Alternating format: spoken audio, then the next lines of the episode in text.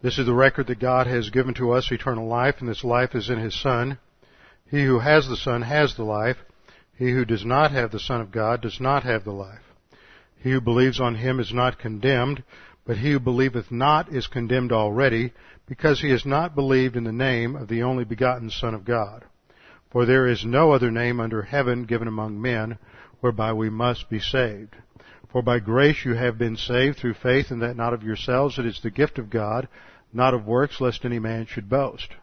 For I am persuaded that neither death, nor life, nor angels, nor principalities, nor powers, nor things present, nor things to come, nor height or depth, nor any other created thing, is able to separate us from the love of God, which is in Christ Jesus our Lord. For of him, and through him, and to him are all things, to whom be the glory forever and ever. Amen. Let's bow our heads together and open in a word of prayer.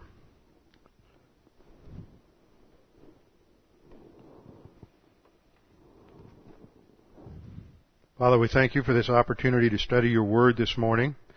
We thank you for the way that you have provided for us in everything in the spiritual life, that you have given us everything we need in order to grow and mature and in order to handle any and every problem we might face in the spiritual life. Father, we pray that you would challenge us with the things that we study this morning. We pray this in Christ's name. Amen. Open your Bibles with me this morning to Philippians chapter 4. Philippians chapter 4 verses 6 and 7.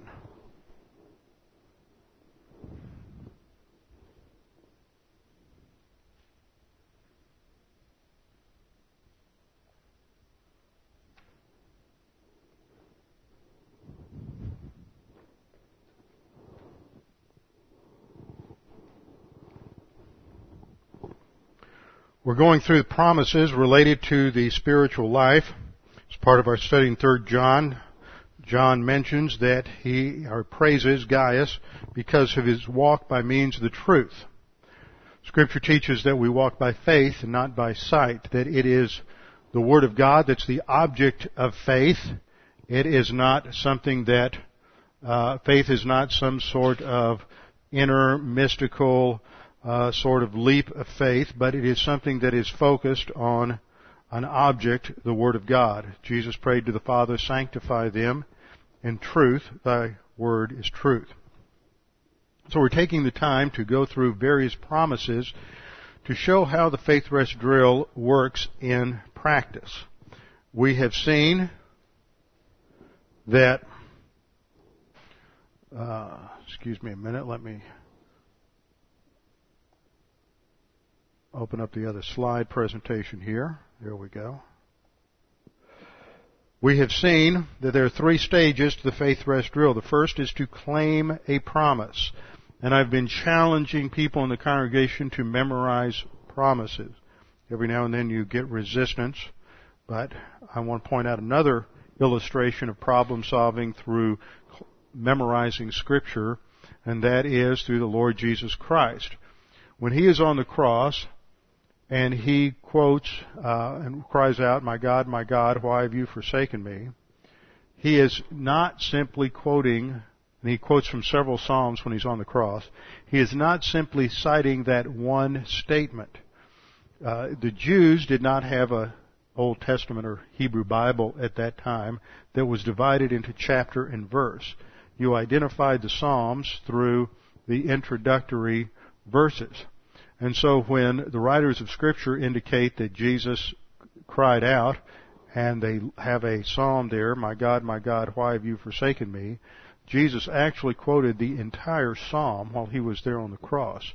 He was utilizing scripture he had memorized in his soul in order to handle the pressures of the cross. And that is a model for us. Jesus Christ didn't memorize those scriptures in his deity he memorized those scriptures in his humanity. He went through that same process. So, I don't like hearing excuses for not memorizing scripture because, well, I'm too busy. It's too much trouble. Should have done that when I was younger. I can't concentrate like I could when I was young. There's all kinds of excuses. And all you're doing is saying, I don't want to put the Word of God into my soul. It's just too much trouble. The uh, Jews had an ex- it's really an extreme reverence for the Word of God, and I always remember the story that Arnold Fruchtenbaum tells about his uh, ancestors. He came from a family that was uh, involved in uh, some of his ancestors founded the Hasidic order of uh, Orthodox Jews. But part of what his some of his uncles and grandfathers did was involved in transmitting the text. And in order to be a part of this scribal group that transmitted and copied the text of Scripture, they had to memorize the Old Testament. They didn't just memorize it, they had to have an impeccable memory. They had to memorize it so clearly that uh, by the age of 13 they had the entire Pentateuch memorized. By the age of 18 they had the entire Old Testament memorized so that they could take a final exam.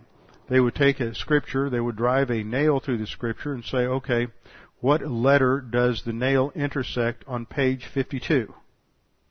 And they would have to know exactly what letter, in what word, in what verse that nail intersected every page would look the same. Every they would uh, the, the, in the scribal tradition, the first letter of every page was the same. The last letter, that's they didn't have Xerox machines, so that's how they would check their work. They knew what the center letter on every page would would be. So if unbelievers have a reverence for memorizing scripture like that, why is it that as believers in the church age that we treat the Bible so lightly that we try to find excuses for not memorizing scripture. I've even heard some believers say it's legalism, and that just shows a tremendous desire to show disrespect for the Word of God. You can make anything legalistic, but if you don't have promises in your soul, then you will not have any ammunition to fire when you uh, have to use the faith rest drill. So step one is claiming promises. Step two is thinking through the doctrinal rationales that are embedded in that promise. And that's not always easy to do. That calls for concentration and meditation. You have to sit down with sometimes a paper and pen in your hand and write down your thoughts and just to think about everything that's encapsulated in that one verse. And then step three comes when what's in that verse becomes real in our soul, where we believe it um, more so than anything we see, taste, touch, or feel. When the Word of God becomes more real to us than our experience, it becomes more real to us than our circumstances, and it becomes more real to us than our feelings. Now we've looked at several promises, but in the last two or three lessons, we have gone through a study of promises related to fear, worry, and anxiety. We started with Isaiah 41:10. Fear not, for I am with you. Be not dismayed, for I am your God. I will strengthen you, strengthen you. Yea, I will help you. Yea, I will uphold you with the right hand of my righteousness. We did a study of fear and we saw that embedded within this promise is the rationale that God is not just some abstract deity, but He is our God. There is a personal relationship there, and because God is speaking to the Jews at a time of crisis in their history, the idea that He is upholding them by His righteousness goes back to His integrity and the promise that He made them in the Mosaic covenant that He would take them out of the land in terms of discipline, and that took place in 586 BC, but also that he would restore them to the land and bring them back. So there is a promise there to trust God despite the circumstances that would bring about fear. And we saw that the fear at that time was related to the approaching invasion by the Persians, to the uh, Jews that were in the captivity in Babylon. We went from that verse to Psalm 55:22. Casting cast your burden on the Lord and he shall sustain you.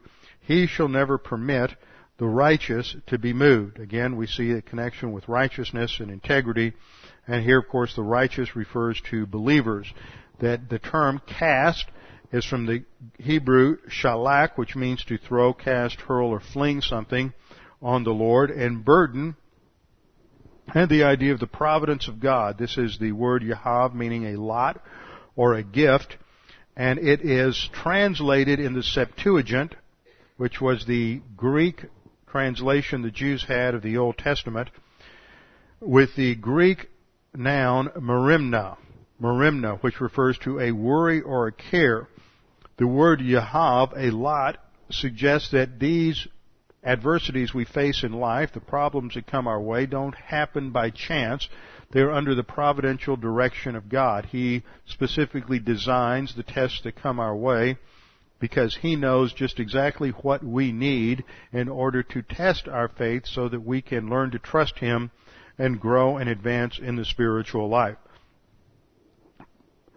Uh, Psalm 55:22 is the background for understanding 1 Peter 5 7. Peter uh, restructures the verse a little bit and he says, casting all your care upon him for he cares for you. And the verb that is used there in the Greek casting uh, is epiripto, which is the same Greek word used to translate uh, shalach in the Hebrew of Psalm 55:22.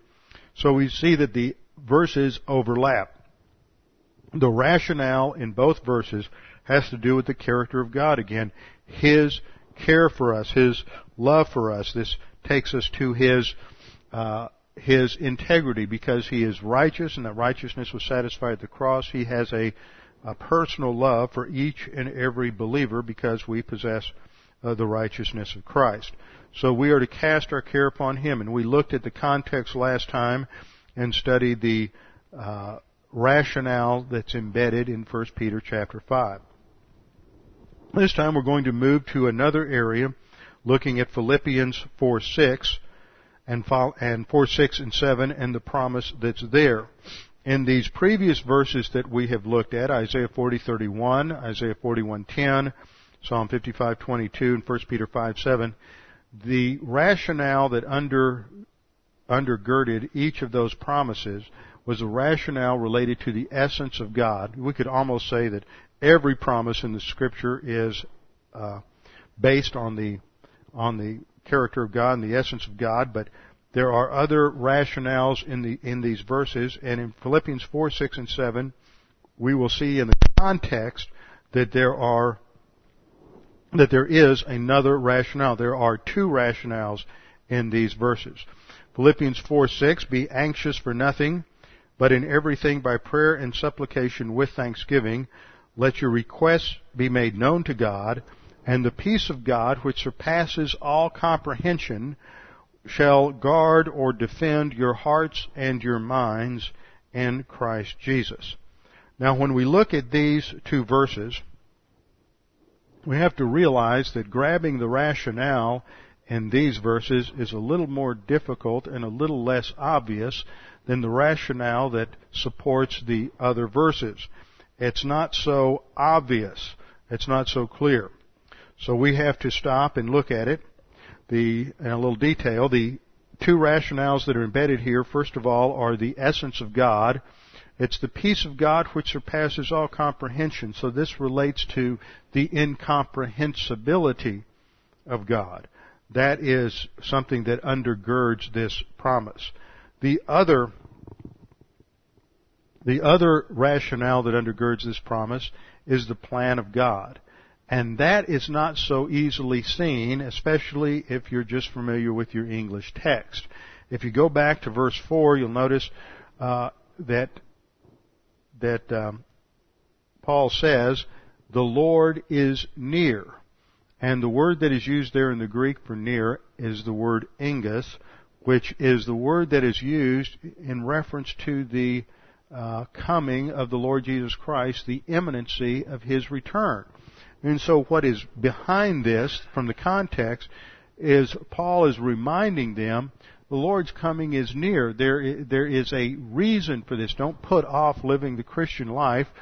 Uh, the Lord may come back at any moment.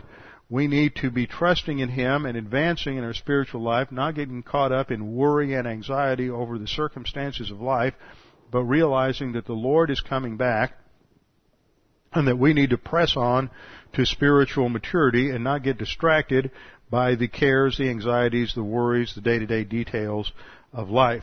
So there are actually two ideas that are embedded, two rationales that are embedded in this, these verses.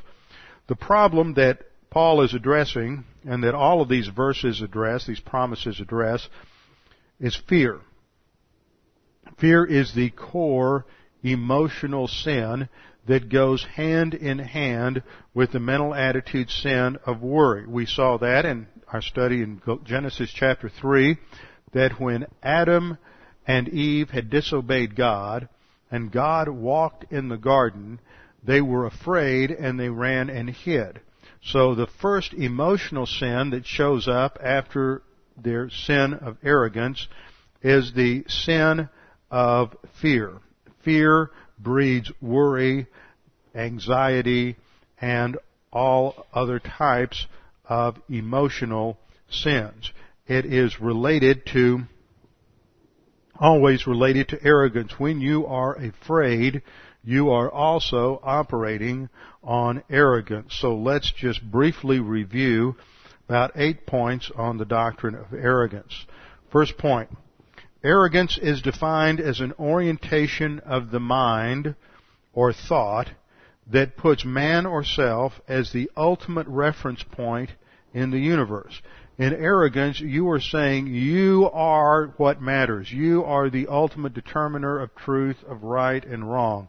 That man determines what he should do and what he can't do. That there is no one that you're answerable to. So arrogance is defined as an orientation of the mind or an orientation of thought that puts man or self as the ultimate reference point in the universe, that man is the source or that you are the source of meaning, value, security, and success, and the ultimate determiner of values. That should have an S on the end. The ultimate determiner of values. In arrogance, point number two, arrogance always replaces the creator with the creature. Arrogance always replaces the creator with the creature. See, in arrogance, you matter, not God. You are the ultimate determiner of right and wrong, not God. You are the determiner of what should happen in your life and what shouldn't happen in your life. You are the one who tries to control the details of life rather than the God, the creator. So arrogance always replaces the creator with the creature. Third point, arrogance thinks that man has a has a way that is better than God's way. The proverb says that uh, there's a way that seems right to a man, but the end thereof is death. Twice that verse is included in the Proverbs for emphasis.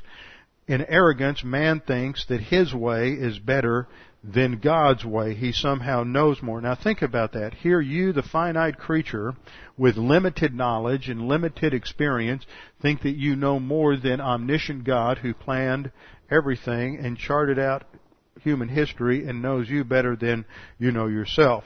So in arrogance, we think that our way is better than God's way. Point number four, arrogance is the mental attitude that corresponds to the sin nature. Arrogance is the mental attitude that corresponds to sin nature control. Whenever you are in sin nature control, you're arrogant. Whenever you're arrogant, you're under sin nature control. They go hand in hand. Arrogance is the orientation of the sin nature. So the sin nature is always oriented to independence from God, autonomy with God, and living apart from God. So arrogance is the mental attitude that corresponds to sin nature control. This leads to point number five. Arrogance is the orientation of every person from birth. Every unbeliever and every believer that's out of fellowship. So arrogance is the orientation of, of everyone at birth. Why? Because at birth you have sin nature, you're under sin nature control. There's no other option. There is no other option. All have sinned and fall short of the glory of God. Therefore, from the instant of birth, when that baby inhales and receives soul life, from that instant, that soul is under the domination of the sin nature, and there's no other option but to either function in terms of your area of weakness and produce personal sin, or area of strength and produce human good. There's nothing else. The, uh, the, everybody is operating on the sin nature from birth until salvation. There's no other option. It's therefore every unbeliever is certainly under the control of the sin nature, and every unbeliever, no matter how much pseudo humility there may be, no matter how nice and wonderful and sweet they are, that's all a function of their arrogance. Every human being is arrogant and operating on arrogance from day one. When you become a believer, that arrogance is stopped because at salvation you are humbling yourself under the mighty hand of God. You are recognizing that I can't save myself, God must save me, and at that instant of faith alone in Christ alone, that is the first act of genuine humility in a person's life. But of course, as soon as you sin after you're saved, you're back in arrogance under sin nature control again until you confess your sin and get back in fellowship and operate on the Holy Spirit. So arrogance is the orientation of every person from birth. Arrogance is the orientation of every unbeliever. And arrogance is the orientation of every believer that's out of fellowship, because when you're out of fellowship, you're under sin nature control. This leads to point number six. Arrogance then is the orientation of all human viewpoint. All human viewpoint is based on arrogance because it excludes God from the picture. There is no orientation to divine thought. Therefore, all human viewpoint, no matter how true it may be, it's going to leave something out. I was thinking yesterday as I was driving down the road, looking at the trees and beautiful shapes in the trees and the colors and noticed a few little hints of, of autumn here and there, that the creation is beautifully and perfectly designed. That God has designed leaves and trees and colors and all these fantastic shapes. And we go back to Genesis and we realize that embedded in Genesis is the starting point for a doctrine of beauty. God created a beautiful creation. Everything harmonizes. All the colors in nature harmonize. They don't clash. This is our starting point for understanding beauty so that when you as a believer operating on divine viewpoint look at something beautiful, you don't really see the same thing that the unbeliever looks at. Because what he's looking at is a collection of shapes and sizes and colors that just happens to be that way. And it's a product of chance. And what you're looking at as a believer is something that was magnificently designed to be that way by God and that it has perfect harmony. So no matter what else you may agree on, and there may be agreement on 9,999 points, but it's that one point of difference that the unbeliever in divine, or, or the believer in human viewpoint sees it as a product of chance, and the believer sees it as a product that was intricately designed by a personal God that that changes everything. So there's two ways of looking at, at everything. And human viewpoint is based on arrogance ultimately. Uh, point number seven, arrogance was the sin of Lucifer, as expressed in the five I wills in Isaiah 14, 13, and 14, where we have a description of Lucifer's fall, that he would ascend, ultimately the fifth I will, I will be like the Most High. So, the best statement, most simple expression of arrogance is I will rather than God wills. Point number eight. Point number eight. Arrogance is the idea that the creature knows more than the creator and can sit in judgment on the creator and his revelation. This is foundational to thought. Arrogance is the idea that the creature knows more than the Creator and can sit in judgment on the Creator and His revelation. Now let's go back and look at the concept of fear. Fear, as we have seen, is the core emotional sin that always accompanies arrogance. Therefore, fear is the orientation of the fallen creature. If you are arrogant, you are also fearful. Now you may try to cover up that fear You may go through a life of learning all kinds of psychological techniques in order to disguise the fear or deny the fear or act as if that fear isn't there. But based on Genesis chapter 3, the basic orientation of the fallen creature is fear because he knows inherently at the core of his soul that he is a dependent creature cast adrift in the Creator's domain.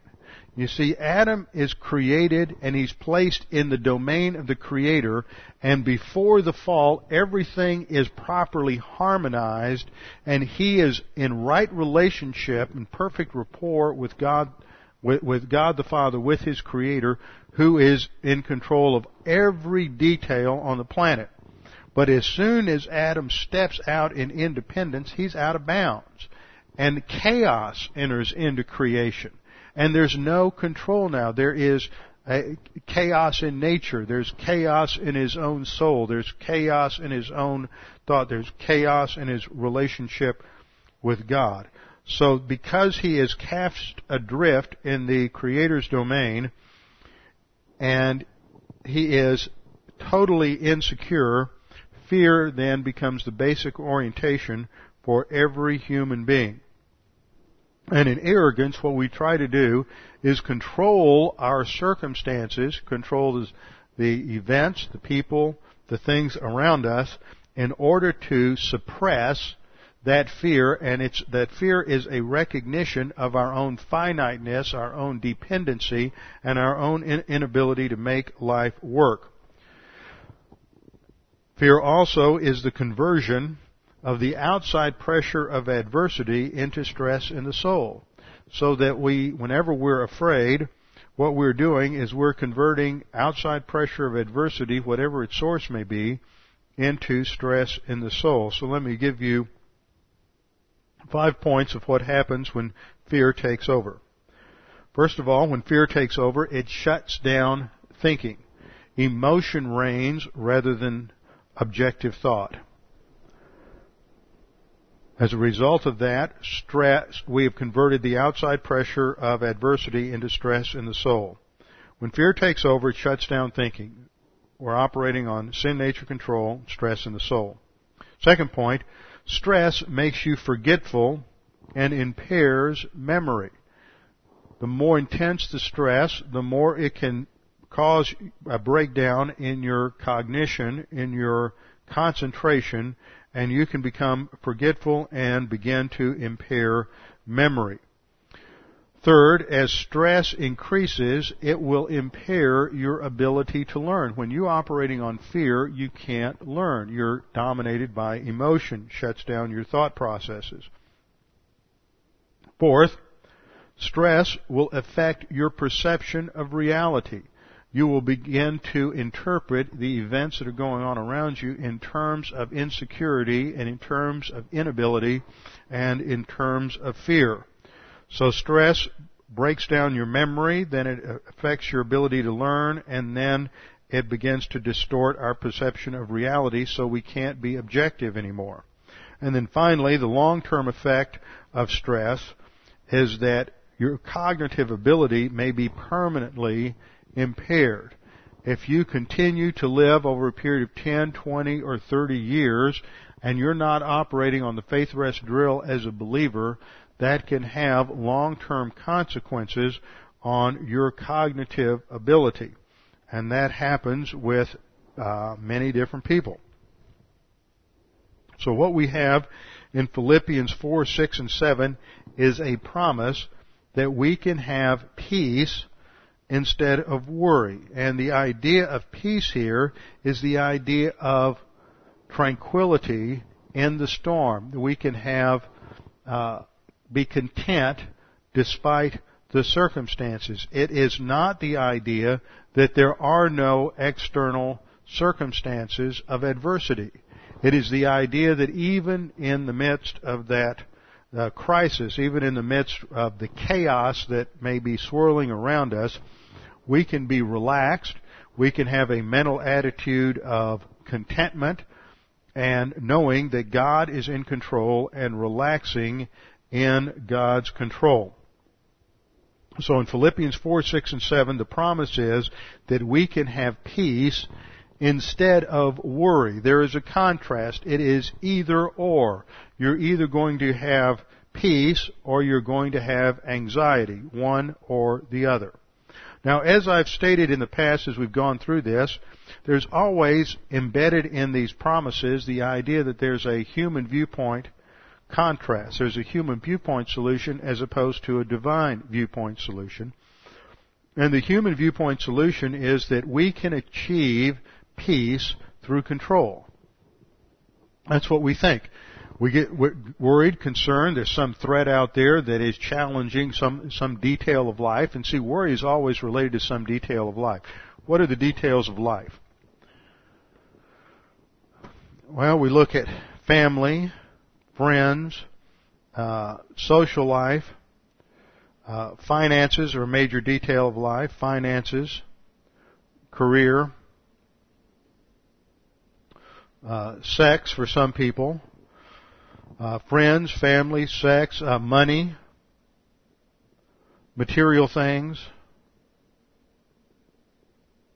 Just about any activity of life fits into one of the categories of the details of life. And as soon as one of these are threatened, as soon as it seems like our career's threatened or we're going to lose, lose money or our financial security in terms of long range finances, for example, if you're retired and all of a sudden it's this kind of situation we have now where there's low, low interest rates and your, uh, your retirement security is threatened or many different other things. As soon as these are threatened, then what happens is we begin to be fearful and anxious.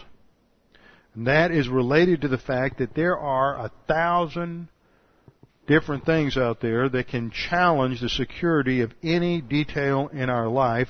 And we think that somehow if we can just control this or control that, then we will have security and stability.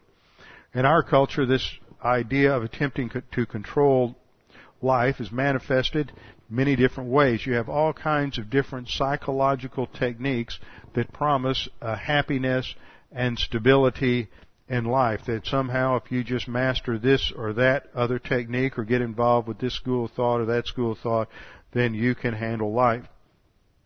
Furthermore, there's all kinds of religious ideas, religious escapism which is tantamount to denial. And I'm thinking specifically about some of the mind control techniques such as transcendental meditation in Hinduism, uh, mind science cults such as Christian science, and uh, many other uh, others of these kinds of things are very popular today, uh, teaching people that you have the ability to control the details of life and your response on your own. You don't need to depend upon God. And the faith rest technique is not to be confused with mind control. It's not to be confused with uh, psychological techniques or religious escapism. It is not an empty faith. That's what a religious escapism is. I believe, I just sort of this empty trust that somehow everything's going to work out. And that is really a distortion of the promise in Romans 8:28 uh, that all things God causes all things to work together for good according to his plan. And that good is defined in context as even a long range working out of God's plan. So the good may never be known to us and we may not see it in this life. It's not this just sort of absentee, well everything's going to work out. That is not what Romans 8:28 teaches. The human viewpoint contrast is that man, the creature, on his own, can achieve some sort of peace and tranquility and stability apart from absolute and complete dependence upon God. The human viewpoint contrast is based on several lies. The first lie is that the creature can control the events in life to such a degree that he can find peace and stability. Now you know right away that's irrational if you think about it. The funny thing is, is that the unbeliever is always accusing you, the Christian, of the of being the one who's irrational. But it's the unbeliever who's irrational, thinking that somehow they can find peace and stability in life and control all the details uh, therein. It assumes that somehow we can exercise omniscience, omnipotence, and omnipresence, that we know enough and we have enough power to be able to control that. Now, when you bring that out into the light of examination, you know that that is an absolutely ridiculous and irrational assumption. And yet the sin nature operates on that in your soul and my soul almost on a daily basis. We think that somehow we can make it work apart from God. The second human viewpoint lie is that trusting God is defined as an irrational leap of faith. Trusting God is def- defined by the unbeliever and human viewpoint thought as an irrational leap of faith. Now there's two words there we need to pay attention to. The first is the word irrational. The second is the phrase leap of faith. Faith is not a leap neither is faith, biblical faith, irrational. First of all, what happens in human viewpoint is that faith is defined up front as something that is non-rational. There is a juxtaposition of faith and reason. You know, it's either a matter of faith or it's a matter of reason. How many times have you run across that? That faith is juxtaposed to reason. Therefore, faith by definition becomes irrational. But the Bible never views faith in God as irrational. It never juxtaposes faith and reason. Let's take that apart and see what that means. First of all, faith itself is non-meritorious. Faith is non-meritorious. When you have faith, that faith, which is an act of belief, that faith has no merit or value in and of itself. It is the object of faith that has the value. It is what you believe that has the value. So faith itself, by definition, is a non-meritorious act and the merit is always in the object of faith.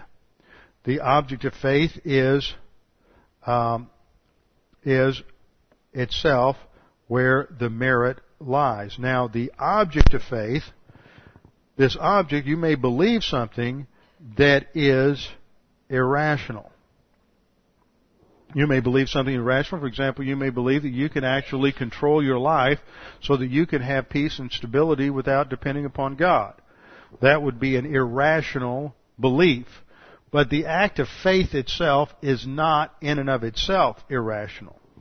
Second, we've seen that the method by which faith operates may be irrational. So you may have a rational method with an irrational object. You can have an irrational method with an irrational object. And it's only when it's biblical that you can have a rational method with a rational object. I mean, well, you, you can have a rational method and a rational object in, in empiricism or rationalism, but it's only biblically that you can have a true rational method with a true rational object. Let's go back and look at our chart. One day you're going to dream about this chart in your sleep because it's core to understanding how you how we think. It's the basis for knowledge. We've looked at this many times. There are four ways in which we know anything. There's the autonomous systems of perception. That is human viewpoint. Human viewpoint, autonomous systems of perception are what? Arrogance. Autonomy. That's the key word. Autonomy means arrogance. It means self-law. That man thinks that on the basis of these three systems alone, that's a key word, these three systems alone, he can arrive at truth. We break it down in the chart to three columns. A system, its starting point, and method. In rationalism, the starting point is the innate ideas and its faith in human ability. Notice it's not reason versus faith, but at the very core of rationalism, when you push it all the way back, there is a faith in human ability. that man's reason is capable, man's unaided reason is capable of arriving at ultimate truth and solutions to problems. There's a faith assumption at the very core of reason. Don't ever let anybody who is uh, an unbeliever who's into uh, who's a scientist and say, "Well, I only believe that which is reasonable, rational, or that or that I can demonstrate in the laboratory." Well, just keep pushing them. How do you know that? How do you know that? How do you know that? Ultimately, they believe that man's unaided reason can arrive at truth alone. And that has always been seen to be a bankrupt idea. The method for getting there is independent use of logic and reason. So in rationalism, you have rigorous logic and reason. That's what I was talking about over here. You can have a rational method and you can have a rational object, but it's not true because it's in independence from God. Second system is empiricism. The, in empiricism, you're looking at what you can see, taste, touch, feel, hear, what you can measure in the, in the laboratory, repeat in the laboratory.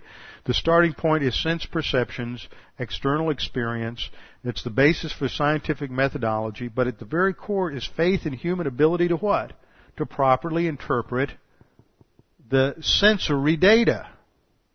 But what if I'm colorblind? How am I going to know the difference? You know, let's say you're colorblind. What color is Coca-Cola? Coca-Cola's original uncolored state is green. They have to add artificial coloring to make it the color you like. Well, what if you're colorblind? Then it doesn't matter. So when you're looking at, an object and you're trying to evaluate something, how do you know the difference between dirt, dirty water and and and uh, dirty uh, slimy water and and Coke if it looks green? Okay, you got to use color to evaluate things. So all I'm saying is that ultimately there's faith in the human ability to properly interpret the sense data, and that comes into your comes into your eye and goes through your nerve system into the brain, and it's um, that data is almost instantly interpreted. You're not even aware of the fact that you're interpreting it. Once again, the method that's used in empiricism is logic and reason, but it's independent of God. It's autonomous, therefore it's all based in arrogance. Mysticism is just the reverse. It rejects reason. And historically, as I've said again and again, you always go through these cycles where you have an emphasis in rationalism and then empiricism and then they're bankrupt and then you leap. This is what a leap of faith is. The Bible doesn't talk about faith as a leap of faith. Historically, where the idea of leap of faith came from was a was a Danish philosopher by the name of Soren Kierkegaard, who, after the the developments in the history of ideas in the early 19th century and Kantian philosophy, uh, they they pretty much disproved that reason and empiricism could could bring about any real ultimate knowledge of or knowledge of ultimate truth. So, well, we know there has to be meaning because we can't live unless there's meaning. So let's just, despite the fact that there's no evidence for God, let's just leap out there and believe there's a God. See, that's what a leap of faith is. Leap of faith is irrational. It's in spite of the evidences. It's in contrast to the evidences as demonstrated through rationalism and empiricism. So mysticism puts its emphasis on uh, inner private experiences, I just know it's true because, well, I just know it. So it's based on an independent, non-logical, non-rational, and non-verifiable methodology. But rationalism, empiricism, and mysticism are all part of human viewpoint categories of thought. That man on his own can somehow arrive at absolute knowledge. So the first point, let's go back to what I'm defining, is faith. And I'm pointing out that, that faith is not necessarily, is not irrational. See, rationalism is based on faith, empiricism is based on faith, and mysticism is based on faith. So you can't juxtapose faith and reason. Secondly, faith is not a leap. It's not a leap in the dark. Faith biblically is is a kind of knowledge. You have knowledge that you derive from empiricism, but you also have knowledge that you get from revelation. God speaks to us. God has given us information. And so that is a source of knowledge. and we believe that. What makes the difference is the object of faith, not the kind of faith. See, faith in irrationalism and faith in God are the same thing. What differs is their object. So under divine viewpoint, there is a dependent use of logic and reason. Dependent relates to uh, humility, the creature putting himself under the authority of the Creator. So faith then in the revelation of God is neither irrational nor is it a leap. In fact, Augustine, one of his better statements, made the statement that I believe in order that I may understand. That's the biblical position. I believe in order that I may understand. When Adam failed to believe God about the fruit of the tree of the knowledge of good and evil, he no, no longer understood. He tried to figure it out on his own on empiricism, and look at what that did. Now, the reason I've taken this sidetrack is because many people think that faith is irrational. And they go, move to the next level that when something is incomprehensible, that it is irrational. But incomprehensible only means that we don't fully understand it. It does not mean that something is irrational we can understand the proposition that God loves us. It's a rational proposition. God loves you. You can understand that, that God is all powerful. That's a rational statement. But you can't understand everything that that entails. We do not understand the, all the dimensions to God's love. That is beyond us. But we can understand in part that God is love. We can understand in part that God is all powerful but we cannot understand everything that is entailed in that. So when we have a peace that surpasses all comprehension, it's not talking about an irrational peace. It's talking about a rational, comprehensible peace to some degree. We can comprehend the method, we can comprehend what Scripture says about it, but we can't comprehend the totality of it because it comes from an incomprehensible God. And this is the divine viewpoint promise of Philippians uh, 4, 6, and 7. That we can have peace and stability no matter what the consequences. That seems to run counter to what autonomous reason tells us. But when we submit our reason to the authority of Scripture, then we know that because God is omnipotent and He controls all the details, that God is in control of our life, and therefore we can relax in His control. So we, when we are dependent upon God, then we can relax and let God handle the situation. The phrase, that this is the peace of God which surpasses all comprehension is actually a participial phrase which focuses on the noun nous, which is the word for thinking or the mind. It is a uh, peace that goes beyond, it surpasses hupereko, to go beyond or to rise above, goes beyond thought, goes beyond what is natural to human thought, the nous. And this is based on the character of God as incomprehensible, Isaiah 55, 8 and 9.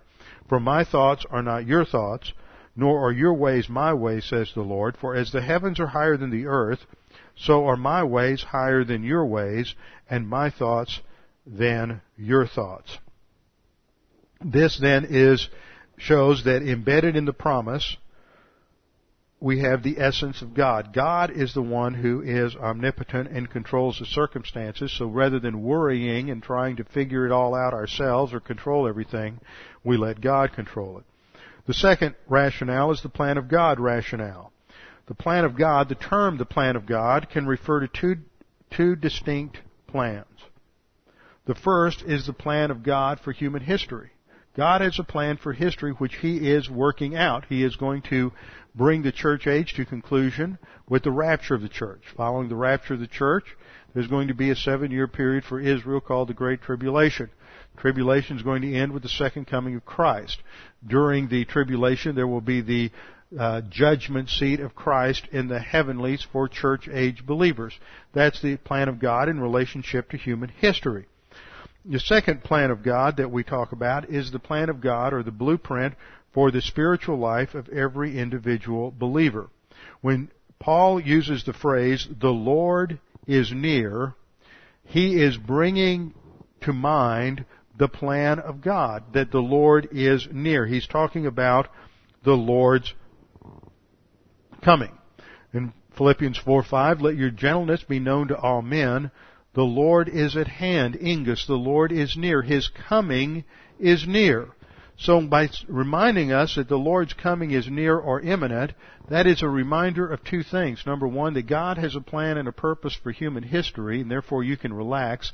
And number two, that plan and purpose in human history includes a plan for your life, and there will be accountability. John warned in uh, 1 John 2:18 that or 2:27 that there would be shame at the judgment seat of Christ.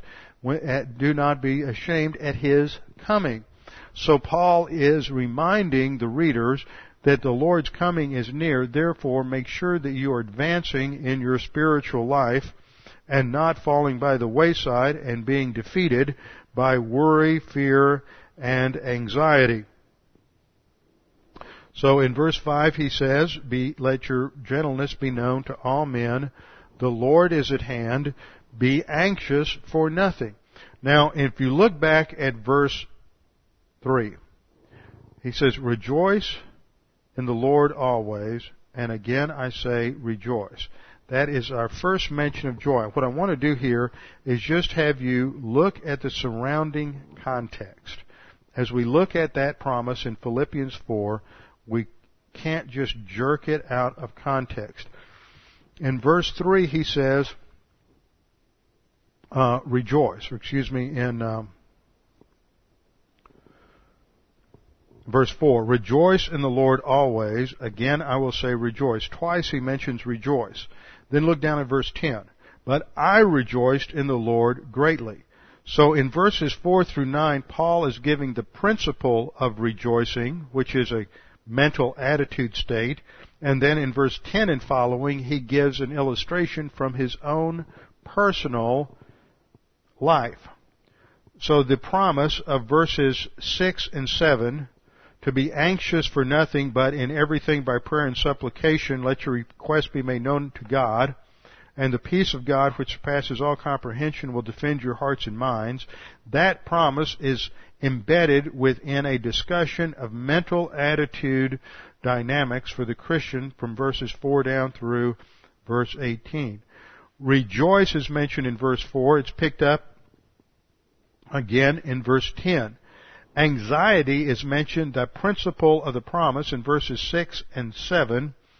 And when we get down to verse 11 and 12, it's applied to the anxiety that could come as a result of financial catastrophe. Paul says, Not that I speak in regard to need, for I have learned in whatever state I am to be content. And he's talking specifically in regard to financial status. He says in verse 12, I know how to be abased, and I know how to abound. In other words, I know how to be poor and I know how to be well off. Everywhere and in all things I have learned both to be full and to be hungry, both to abound and to suffer need. Now that's a context, and then this brings another key promise into the, into view. Verse 13. I can do all things through Christ who strengthens me. Now, a lot of people memorize that scripture by just jerking it out of context. The all things here this doesn't mean anything you can think of. Uh, you can't go out and write a a uh, symphony that would compete with a symphony written by Beethoven or Mozart. You can't say, well, Bible says I can do all things through Christ who strengthens me, so why can't I do that? You can't go out and and uh, invent the internet or something comparable. That's not what this promise is talking about verse 13 is talking about, I can be in any and every situation and strengthened through Christ and not cave in to worry and anxiety. Verse 13 is related in Paul's experience to the promise back in verses 6 and 7 of not being anxious, not caving into worry in different situations because of the use of prayer and gratitude, thanksgiving, which is related to grace orientation. This also ties in the idea of humility. Grace orientation always brings in humility. This is reinforced in verse 5, the, let your gentleness be known to all men.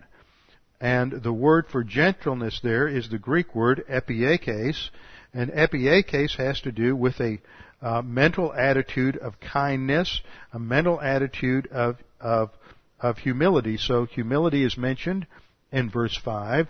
Humility is related to gratitude in verse 6. So again we have the mental attitude emphasized.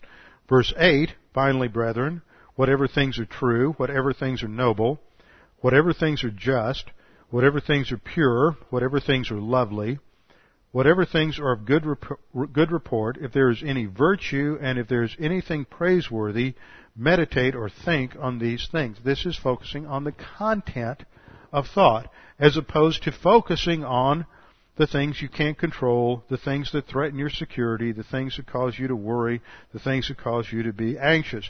Verse 8 is a focus on doctrine, focus on objective truth. So the promises of verses 6 and 7 fit in a context of verses 4 through 9, which laid, lays down the objective principles of thought, and then verses 10 through 18 are actually 10 through 20, which gives an illustration from Paul's experience. And all of this concludes in one of my favorite promises, verse 19. My God shall supply all your need according to, that is, according to a standard of His riches in glory in Christ Jesus. This means you can never cause God to go bankrupt. He has an infinite supply to provide whatever our need is so that there is nothing that should cause us to cave in, to worry, to anxiety, to fear, to all the other things that plague us in life when things don't go well.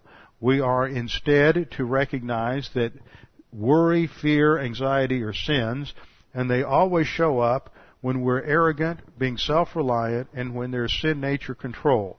So the solution is confession of sin, and then focusing on the objective truths of God's Word, going to the Lord in prayer, in gratitude for the situation. We're to be thankful in all things and for all things, and then to claim these promises, thinking through the rationales, both the character of God and the plan of God, with our heads bowed and our eyes closed. Father, we do thank you for the promises of Scripture, promises that uh, teach us how we are to live, that reveal to us everything that you have provided uh, for us, and that we can rely upon these promises because they are grounded in your character grounded in your faithfulness and grounded in your veracity. Father, we pray that if there's anyone here this morning who's unsure of their eternal life or uncertain of their eternal destiny, that they would take this opportunity to make that both sure and certain. Right now, right where you sit, you can determine where you will spend eternity. If you put your faith alone in Christ alone, then you will have eternal life. It's not a matter of what you've done or what you haven't done. It's not a matter of morality or immorality. It's not a matter of religious activity or non-religious activity. It's a matter of what Christ did on the cross. If you trust in Him alone for your salvation, you will have eternal life. Father, we pray that you would just challenge us with the things that we've studied this morning. We pray this in Christ's name. Amen.